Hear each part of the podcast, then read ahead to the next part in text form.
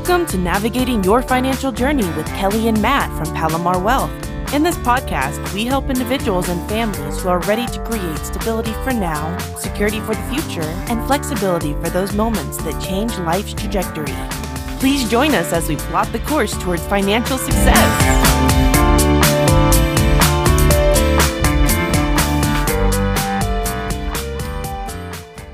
Welcome back to Navigating Your Financial Journey with Kelly. And Matt.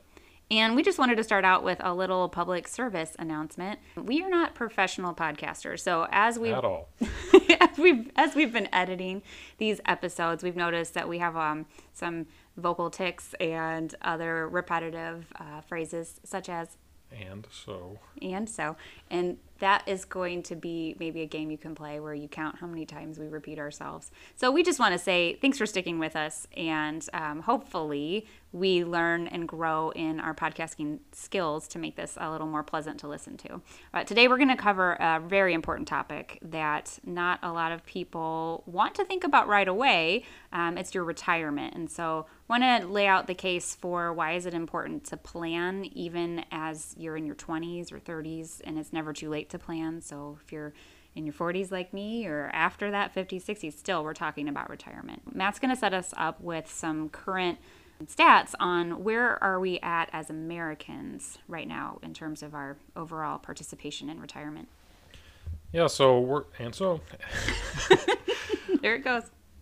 we wanted to present some facts about retirement, really setting this up as a, not necessarily a call to action, but really reflect on, you know, what is the state of retirement in the U.S., why that's important. We, we you know, we've talked about this as the foundation, you know, your house of security. Retirement is definitely a part of that. It's a very important piece. So let's talk about these facts, and then we're going to get into just some information about the types of retirement accounts and, and some more information on that.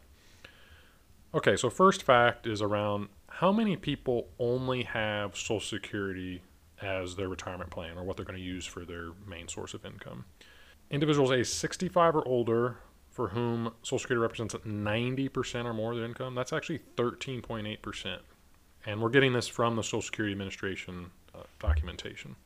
Bump that up to how many individuals 65 or older where 50% or more of Social Security is their primary income. That's just shy of 40%, 39.9%.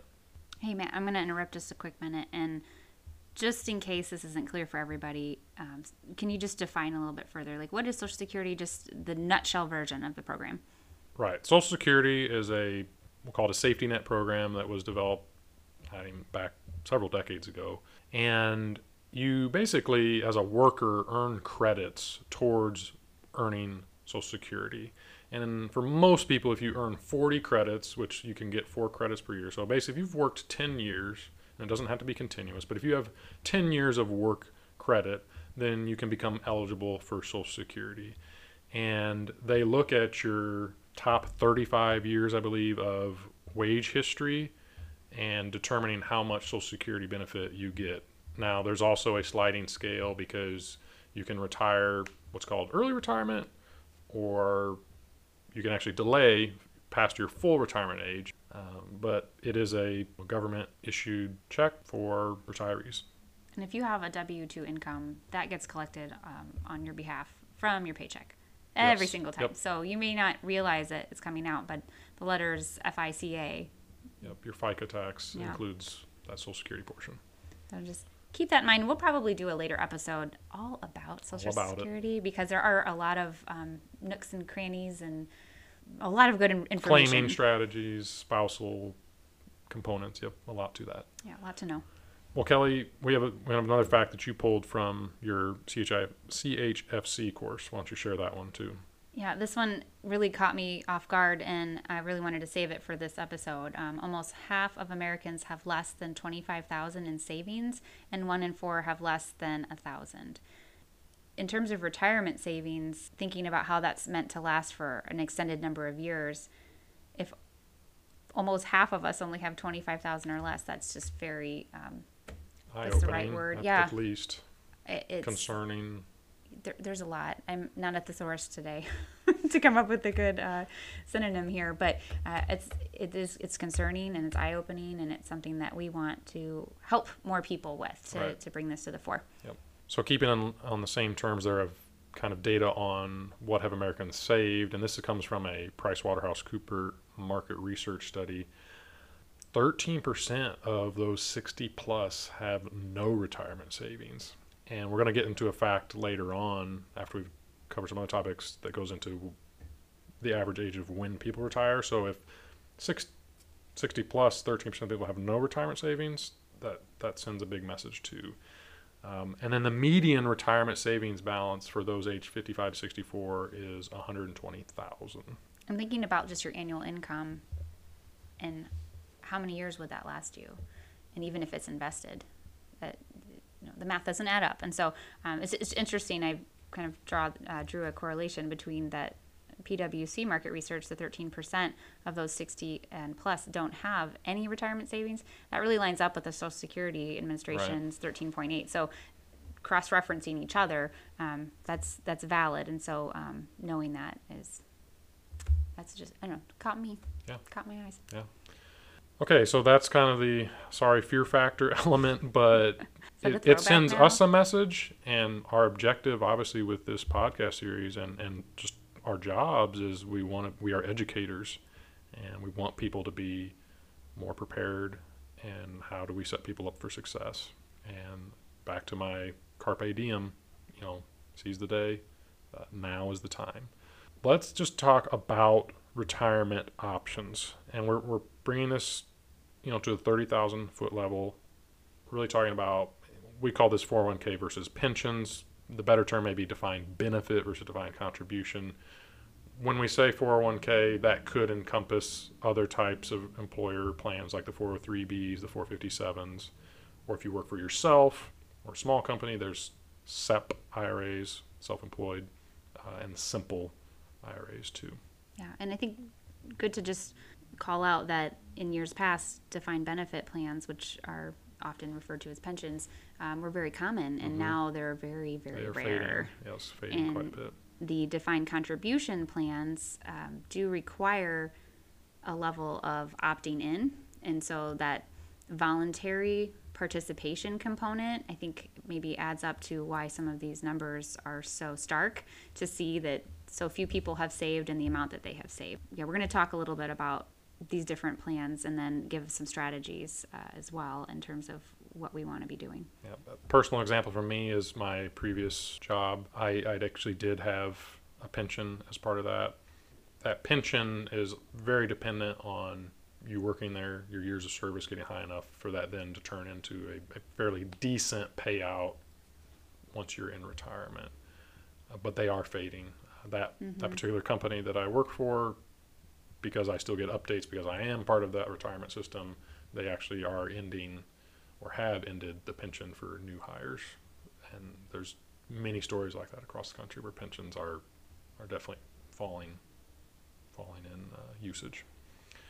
Oh, another important point that we wanted to, to bring up was just that pensions, the risk is being bore by the employer. And so they are taking care of the investment strategies and they are making a promise to pay out this specific amount based on their formula that they've um, preset. That's uh, a big difference. And so the money that is going into the pension is being managed by the company or another um, trust provider or something like that.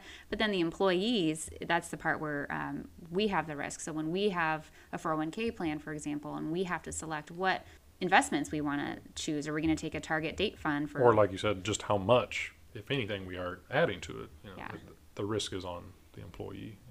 So if you could give maybe some pros and cons of that defined contribution, the 401k type plan, that would be that would be really helpful. Yeah, not an exhaustive list. I'm sure people could come up with other, maybe more granular pros and cons. But for defined contributions, three kind of pro cons that, that we put down.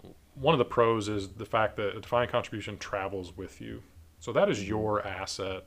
And if you leave that employer and go to another one, you've got options where you can roll that into your new company plan if they have a defined contribution. You can roll it into an individual retirement account where you're managing it, or you have a financial service person managing that.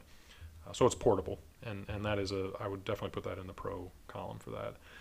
Another one, a lot of times, is that you have investment selection is up to the owner when you have a defined contribution. So if it's in a work plan, you're going to be limited by the choices that they have inside that plan. Mm-hmm. Now, back to that first point about being portable, if you roll it out into your own IRA, that actually could expand your options for what you could be invested in. So it's kind of on both sides of the fence. It's maybe a con your your plan doesn't have a lot of options, but if you roll it out into your own, that could create more options for your investment choices. And just a quick thought too on that is um, knowing that it's set there and you might not have control over it. You may not be able to roll it out while you're still employed, but some people do offer an in-service rollover, so that's something you might want to check on. So you do get a uh, annual document, the summary plan description (SPD), and that would really help provide you with some more information on what does my plan offer.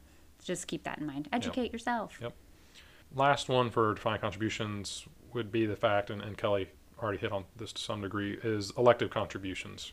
There's been more legislation out there about requiring defined contributions to almost have a auto enroll unless the person mm-hmm. opts out of having savings start. But right now, I think a majority of them are you have to elect to make the contribution. You know, it should be part of your kind of onboarding pack, but again, educate yourself, like Kelly just said. You got to save for it to, to do anything for you. Yeah, and wondering if you have this later on, but I want to throw it out there. With a lot of defined contribution 401k type plans, there is the match. And so that's a huge positive. So if you're putting in, let's say 3%, and your company says we're going to match up to 3% or 6 or whatever the number is, that's free money. Yep. And if you can find a way in your budget to make just even the match amount work, that's the best thing you can do for yourself because you're taking advantage and doubling effectively what you're able to contribute. Making that money work for you. Mm-hmm.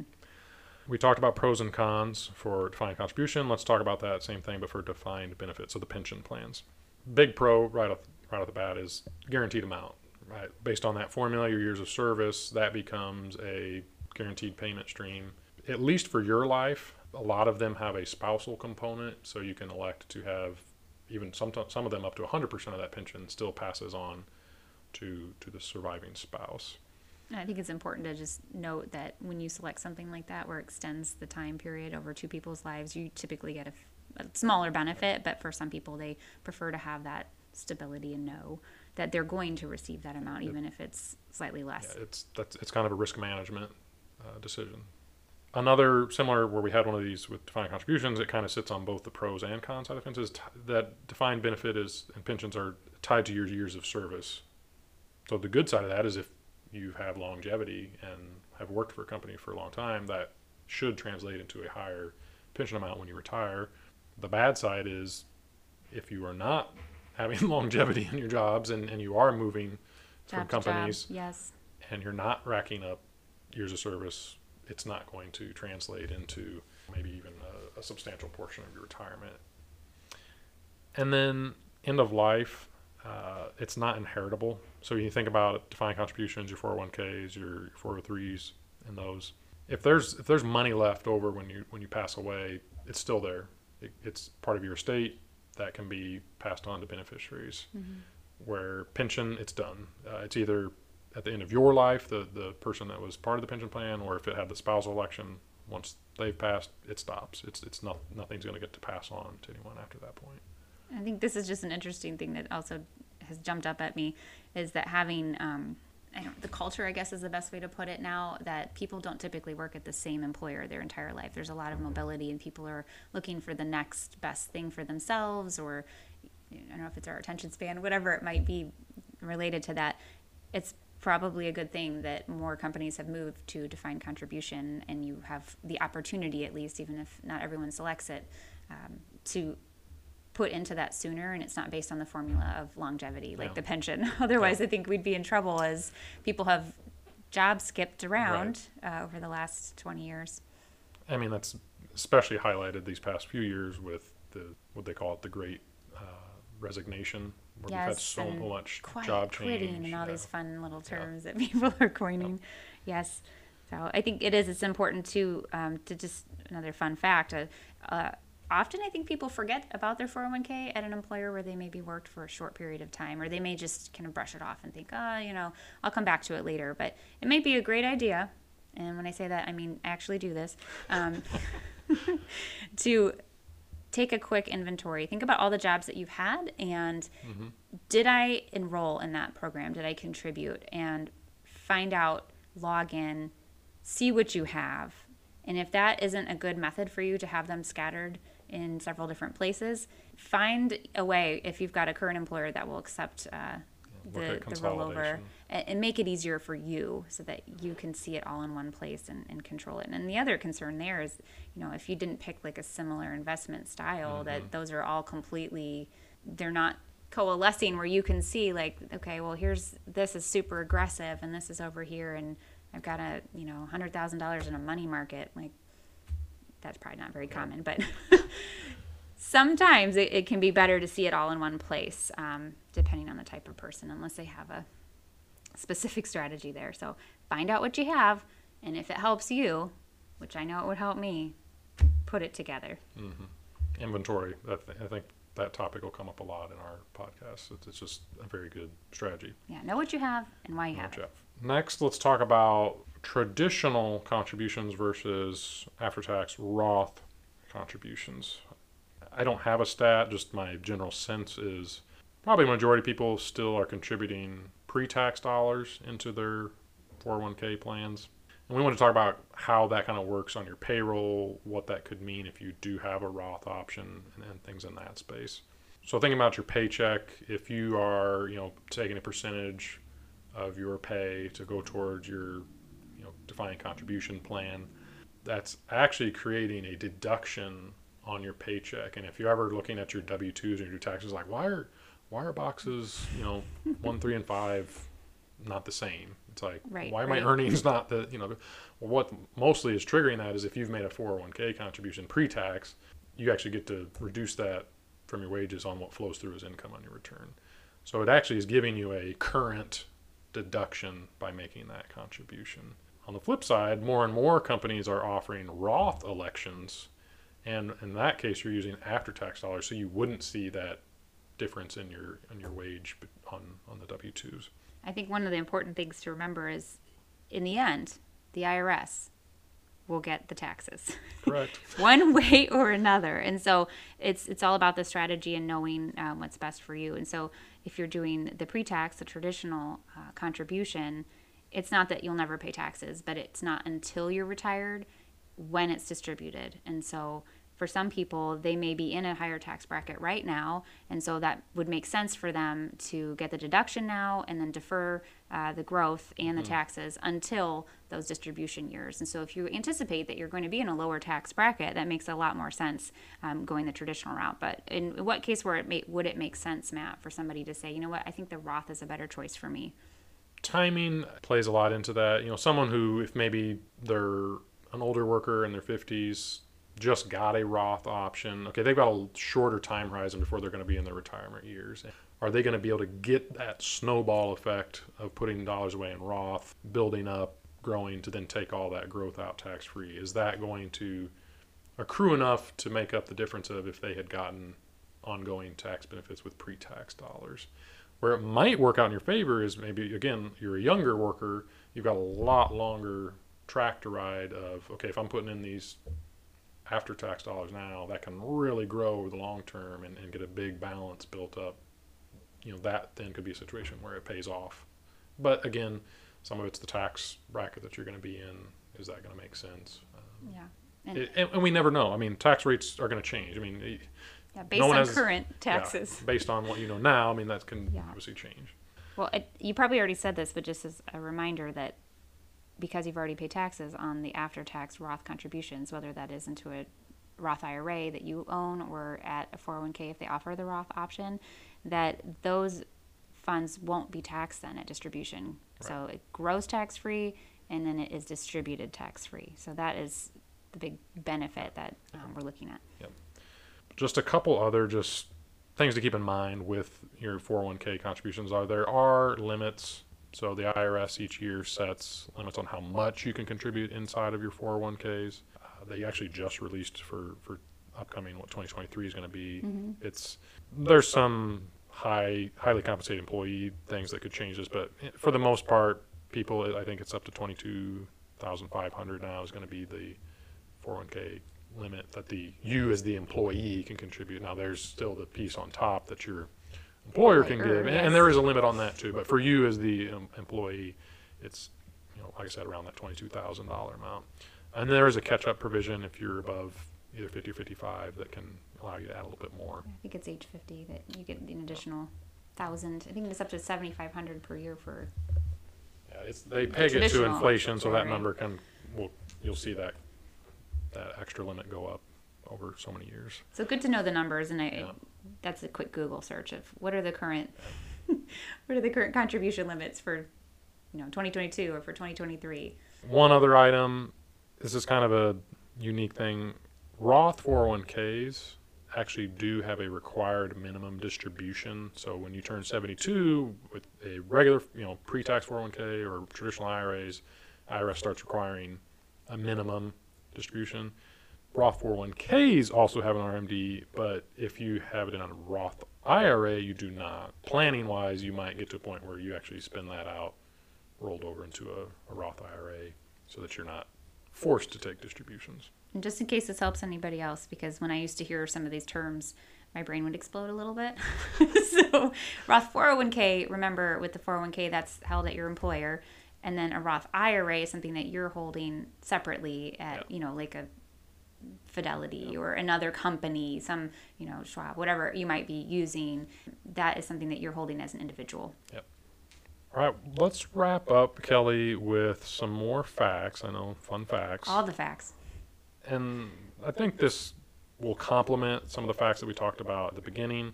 This is around life expectancy stats. You know, when I've been doing financial plans in the past, I have had people that have struggles, maybe not the best word, but just how do they wrap their head around what's what's a planning number I should be using on you know when should I expect retire? What do, what do people spend in retirement if they don't Right. have a grasp of what should they be targeting for? And so we actually pulled some data from the CDC around life expectancy and also some data from the Bureau of Labor Statistics around age of retirement, retirement spending, and things like that. Kelly and I were doing some more digging right before. It was very interesting how the life expectancy numbers have changed when you look at previous generations. Currently, and this is from the latest we could grab was 2018, life expectancy is 78.7 years. But if you go back, if someone was born in 1950, it was 68.2. 10 years later, 1960, it was 69.7. 10 years later, 1970, it was 70.8. So yeah, we're getting more longevity. Yeah. And um, an important point here is you know that 78.7 current 2018 number of life expectancy. That's an average between um, men and women. So there are differences in gender, and then you always you know have to think about health and um, genetics and all the other factors that could go Right. into this. But this is just a nice ballpark number for us to give a sense of, all right, what is a average place um, to start, and then to think about that as including someone's whole life expectancy. So that's including infant mortality and um, accidental deaths and, and you know middle years. And so Right. thinking about if you've made it to age 65, the 2018 numbers are that you would expect to live another 19.5 years. And that's both men and women, so that's not the, Yeah. the differentiated amount. And then if you've made it to age 75, you are expected to live another 12.3 years on average. And so if you've made it to that point where you're in retirement, a lot of people generically, I think 65 with the Medicare number, Medicare age, that is considered um, retirement age. Actually, the average number uh, that we pulled was 64, so slightly less.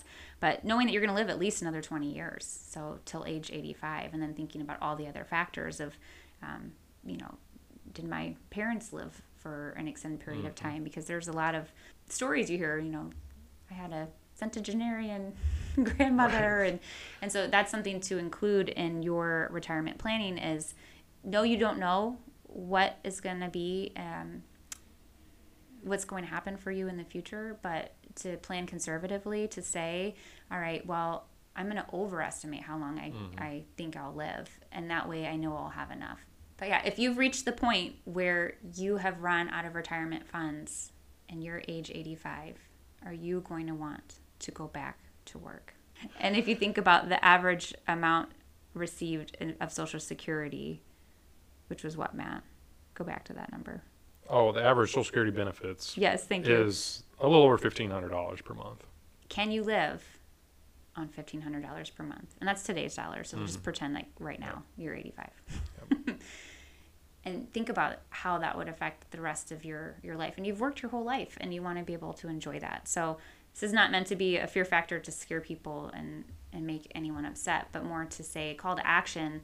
Right. What do you do next? And so um, we really want to make sure that we're aware. What do we have? So taking that inventory.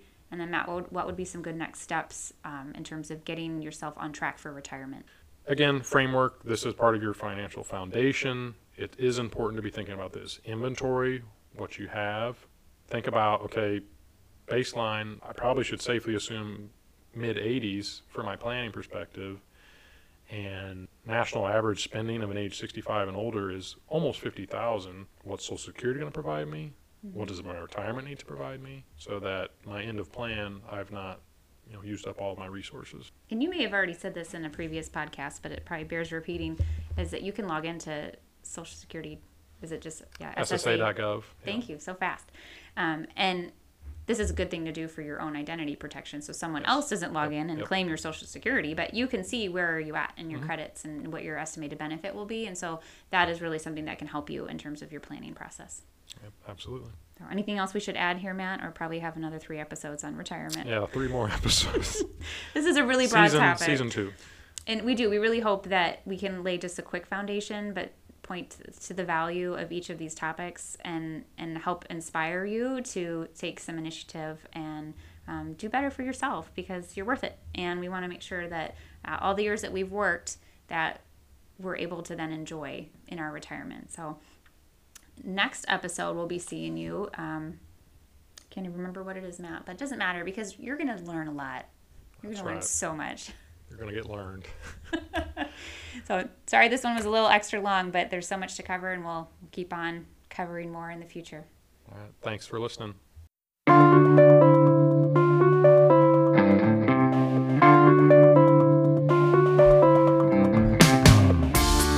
Thanks for joining Kelly and Matt to learn about navigating your financial journey. Your time, ears, and brain space are appreciated. Subscribe below to be notified as new episodes are published. Visit www.palomarwealth.com to learn more. The information covered and posted represents the views and the opinions of the guests and does not necessarily represent the views and opinions of Palomar Wealth. Palomar Wealth does not provide legal, accounting, or tax advice. Consult your attorney or tax professional. Representatives have general knowledge of the Social Security tenants. For complete details on your situation, contact the Social Security Administration. Palomar Wealth is part of the Thrivent Advisor Network, a registered investment advisor. The content has been made available for informational and educational purposes only.